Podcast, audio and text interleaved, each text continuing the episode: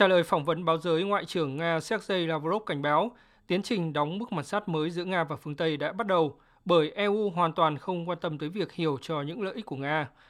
Ngoại trưởng Nga Sergei Lavrov cũng nhấn mạnh các nước phương Tây càng gửi nhiều vũ khí đến Ukraine thì xung đột ở nước này càng kéo dài. Достижение мира на условиях Российской Федерации – Chúng tôi đã nhiều lần bình luận về các kế hoạch của Mỹ và châu Âu nhằm đưa các loại vũ khí mới và khác nhau vào Ukraine. Đối với chúng tôi,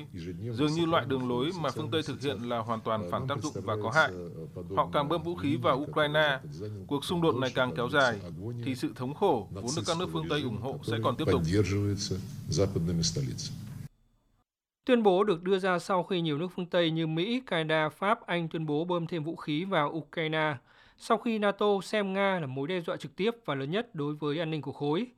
Mỹ sẽ sớm công bố khoản viện trợ vũ khí bổ sung trị giá 800 triệu đô la Mỹ cho Ukraine, tuyên bố sẽ hỗ trợ Kiev lâu nhất có thể. Phát biểu sau hội nghị thượng đỉnh Tổ chức Hiệp ước Bắc Đại Tây Dương NATO, Tổng thống Mỹ Biden khẳng định Mỹ và các đồng minh NATO đoàn kết trong việc đối phó với Nga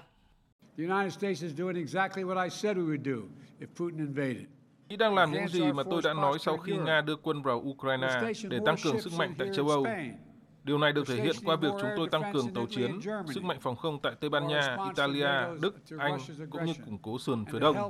như bổ sung quân tại các nước Ba Lan, Rumani. Tất cả điều này nằm trong sự phản ứng chung của NATO để giúp Ukraine tự vệ. Nếu chính thức được công bố, lô vũ khí mới sẽ nâng tổng số viện trợ của Mỹ cho quân đội Ukraine vượt mức 6 tỷ 100 triệu đô la trong vòng hơn 4 tháng. Không chỉ có Mỹ, nguyên thủ các nước như Canada, Pháp cũng tuyên bố cung cấp hỗ trợ vũ khí và khí tài cho Ukraine như pháo tự hành, xe bọc thép, xe hỗ trợ chiến đấu, hệ thống phòng không và thiết bị chiến tranh điện tử mới.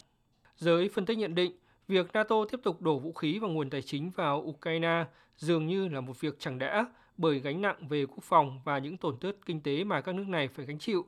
Tuy nhiên, NATO không thể phá vỡ phản ứng ban đầu của khối là muốn dựa vào sức mạnh tập thể để ép Nga ngừng cuộc xung đột. Việc tiếp tục viện trợ vũ khí cho Ukraine được cho là một cách để gửi tín hiệu đến Nga rằng nếu Nga không nhượng bộ, NATO cũng sẵn sàng cho một cuộc xung đột kéo dài, khi đó thiệt hại sẽ chia đều cho tất cả các bên.